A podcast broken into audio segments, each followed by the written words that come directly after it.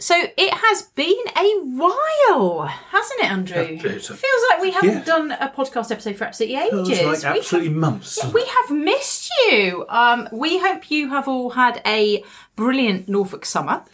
Um, we have thoroughly enjoyed ourselves. But we have, The Oh, yes. weather, the weather. I have to say, the weather. I don't think has been absolutely fantastic. It hasn't been terrible.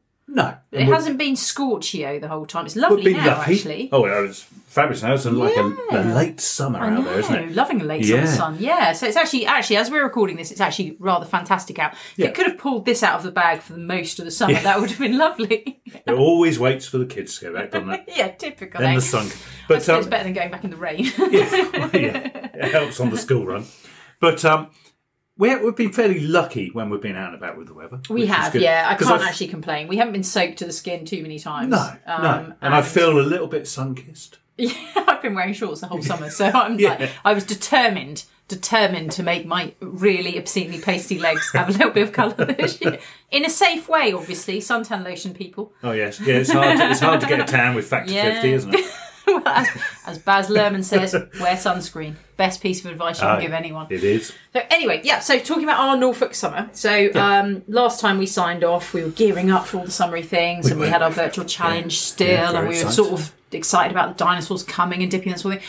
What have been your favourite things we've been doing this summer, Andrew? Oh, well, there are lots. Actually, I- I've really enjoyed the summer. Yeah. Uh, it it went past very, very, very quickly. The actual sunbit and doing things and out and about. Yeah, yeah, it has gone So, really quickly. Actually. Um, but um, yeah, we sort of started with the as we discussed last time. It's the brick dinos and the dino trails. yeah, it's been all yeah. about dinosaurs, really, hasn't it? It's been Oh, a very totally. kind of Yeah, Jurassic summer in Norwich and Norfolk. it has. Yeah, as we, we obviously went to see Dippy, which Yeah. we, we we chatted about. But I've been, we, I went twice. you lucky thing, mate.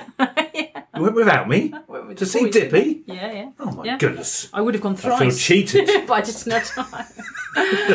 I, you can't get me away from old dinosaur bits. yeah. no, you know I love a bit of it. You know, in a previous life, I would have been a paleontologist, stroke You explorer, would have, sort of wouldn't you? Indiana Jones meets um, Jurassic Park. love it. You would have, yeah, yeah, and I think you should still go for that.